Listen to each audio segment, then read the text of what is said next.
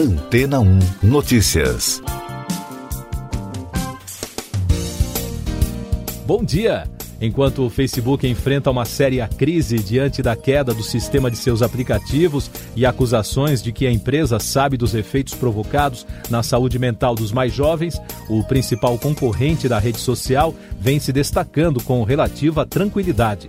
Isso porque o TikTok já alcança 1 bilhão de pessoas, 1/3 da audiência de todos os produtos do Facebook juntos, e não para de crescer. A rede social tem se destacado no que diz respeito à experiência do usuário e marketing de conteúdo e produtos em redes sociais no mundo. Vale lembrar que outras redes já ameaçaram o domínio comercial do Facebook.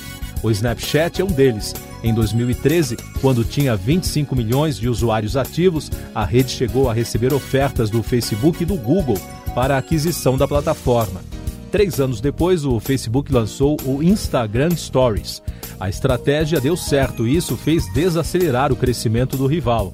Já no caso do TikTok, a dupla Facebook e Google fez um movimento parecido com o lançamento do Instagram Reels em agosto do ano passado, mas o efeito no crescimento do concorrente foi muito menor do que o impacto sobre o Snapchat.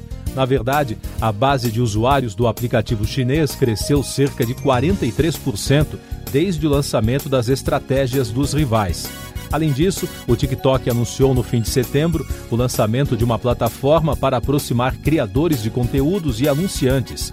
Com a nova estratégia, marcas poderão buscar influenciadores que mais atendem seus objetivos. Batizada de TikTok Creator Marketplace, a plataforma reúne mais de 35 mil criadores em 20 países e regiões que podem receber convites para realizar ações publicitárias. A ferramenta será liberada no Brasil nas próximas semanas. Outro concorrente dos aplicativos do Facebook, o Telegram, ganhou mais de 70 milhões de usuários novos durante a pane do aplicativo, segundo o fundador Pavel Durov. O Telegram já tinha se beneficiado com uma mudança na política do WhatsApp no começo do ano, quando conquistou 72 milhões de usuários novos em 72 horas. E daqui a pouco você vai ouvir no podcast Antena 1 Notícias. Câmara aprova a convocação de Paulo Guedes para explicar offshore. Deputado apresenta relatório pela prorrogação da desoneração em folha. Investigação inédita aponta pelo menos 216 mil casos de pedofilia na Igreja Católica Francesa. A Comissão de Trabalho, Administração e Serviço Público da Câmara dos Deputados aprovou a convocação do ministro da Economia, Paulo Guedes, para que ele esclareça as movimentações financeiras no exterior por meio de uma empresa offshore, conforme revelou o Consórcio Internacional de Jornalistas Investigativos.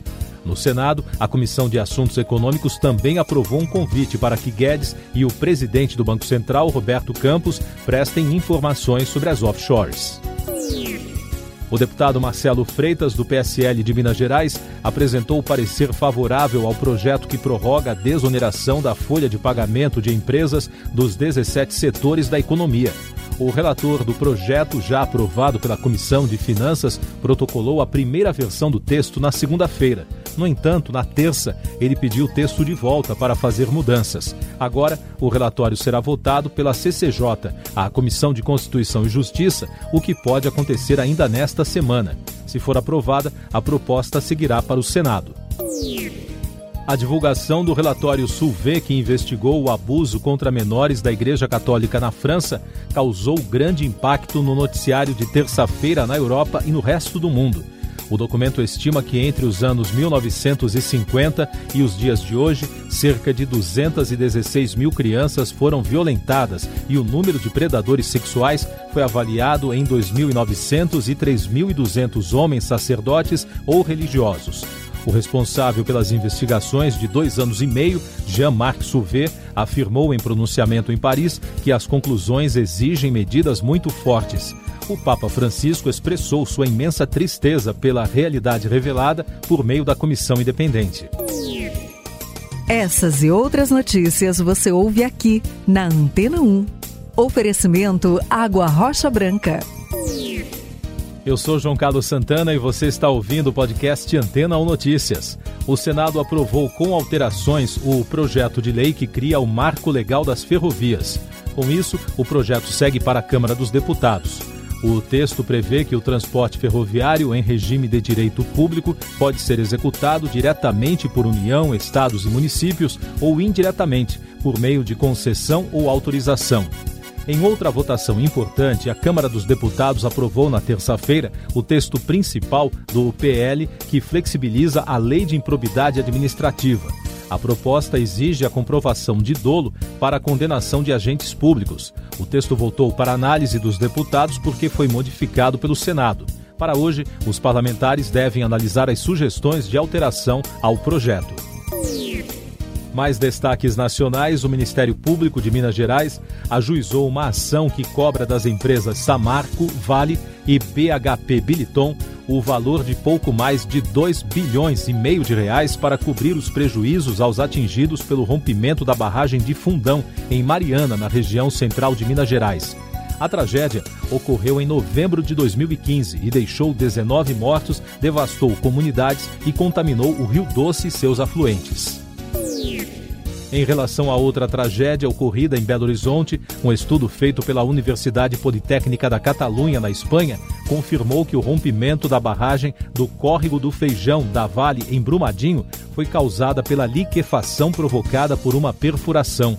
O caso ocorreu em janeiro de 2019, quando a estrutura entrou em colapso, matando 270 pessoas. Na CPI da Covid, o executivo Raimundo Nonato Brasil, sócio da VTC Log, empresa de logística em saúde, afirmou à comissão na terça-feira que indícios de sobrepreço foram motivados por alta demanda na pandemia. Ele também afirmou que a empresa não fez nenhum pagamento ao ex-diretor do Ministério da Saúde, Roberto Dias. A CPI apura a relação da empresa com o governo e se houve beneficiamento ilícito nos contratos. Os senadores desistiram de convocar os ministros da Saúde e da Economia, Marcelo Queiroga e Paulo Guedes. A cúpula da comissão decidiu enviar perguntas por escrito para os dois ministros. Nesta quarta-feira, os senadores ouvem o depoimento de Paulo Rebelo Filho, diretor-presidente da ANS, a Agência Nacional de Saúde Suplementar, sobre medidas adotadas para fiscalizar o plano de saúde Prevent Senior. O Brasil registrou na terça-feira 686 mortes por Covid-19 e soma agora 598.871 óbitos desde o início da crise. Os números mostram estabilidade na média móvel de mortes.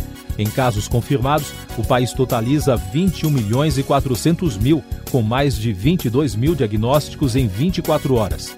E o balanço da vacinação contra a doença aponta que a população que está totalmente imunizada chega a 44,61%. São mais de 95 milhões e 100 mil pessoas que já tomaram as duas doses ou a dose única de vacinas. A crise hídrica em destaque no podcast Antena 1 Notícias. A Agência Nacional de Energia Elétrica aprovou o edital de um leilão para a contratação em caráter emergencial de energia de reserva. No evento previsto para o próximo dia 25, será contratada energia de usinas eólicas, solares e termoelétricas movidas a óleo diesel, a óleo combustível, a biomassa e a gás natural. O Instituto Mineiro de Gestão das Águas declarou situação crítica de escassez hídrica no Rio das Velhas, entre Nova Lima, na região metropolitana de BH, e Presidente Juscelino, na região central de Minas. O Rio das Velhas é o maior afluente da bacia do Rio São Francisco. Entre a nascente, em Ouro Preto, e a cidade de Várzea da Palma, são mais de 800 quilômetros. Destaques do noticiário econômico, o presidente da Câmara dos Deputados, Arthur Lira, do PP de Alagoas, afirmou que a proposta em discussão com líderes partidários sobre cobrança do Imposto Estadual sobre Circulação de Mercadorias e Serviços, o ICMS, permitirá a redução do preço da gasolina em 8%, do etanol em 7% e do diesel em 3,7%. Por outro lado, representantes de estados e municípios são contrários à proposta de Lira. Segundo Rafael Fonteles, presidente do Comitê Nacional dos Secretários de Fazenda, a política de preços da Petrobras é definida pela Petrobras. O problema não é o ICMS. O grupo CCR, que administra o Aeroporto Internacional de Belo Horizonte, em Confins, arrematou em leilão realizado na Bolsa de Valores de São Paulo o terminal do aeroporto da Pampulha, na capital mineira. O valor ofertado foi de R$ 34 milhões. O grupo ainda é responsável por terminais no Equador, na Costa Rica e em Curaçao.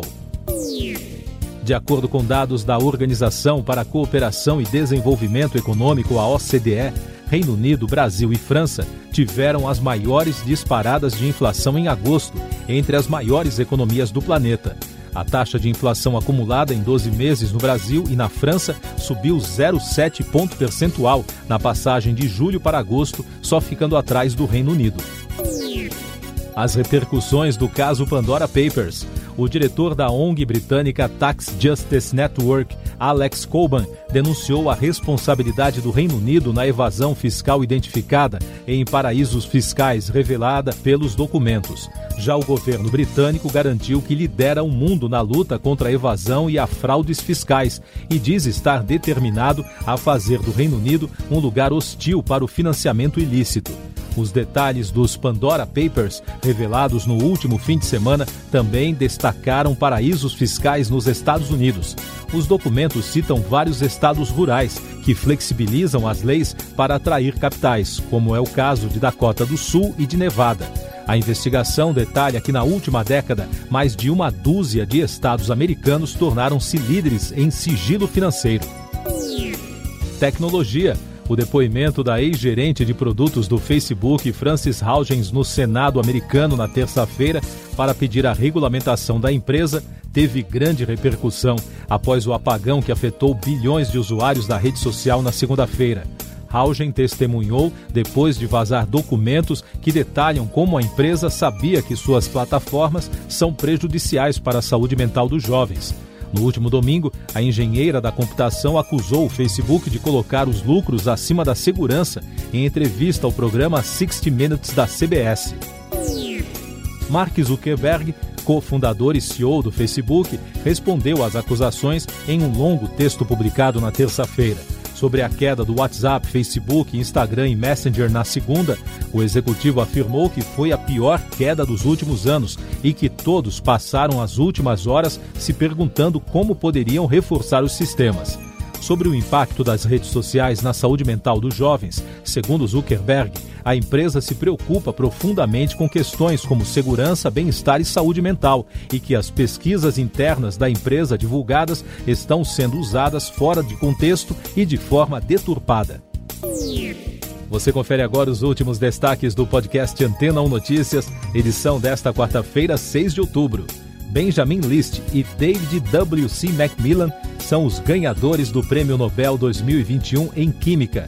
Segundo a Academia Real das Ciências da Suécia, eles foram premiados pelo desenvolvimento de uma nova ferramenta de construção de moléculas, batizada de organocatálise.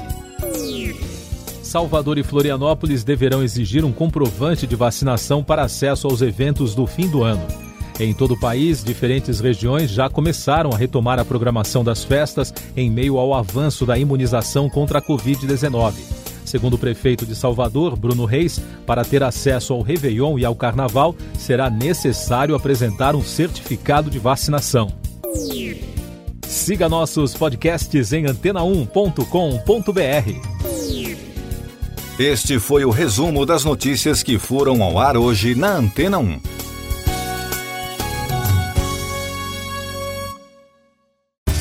Depois de tanto conteúdo legal, que tal se hidratar com água rocha branca?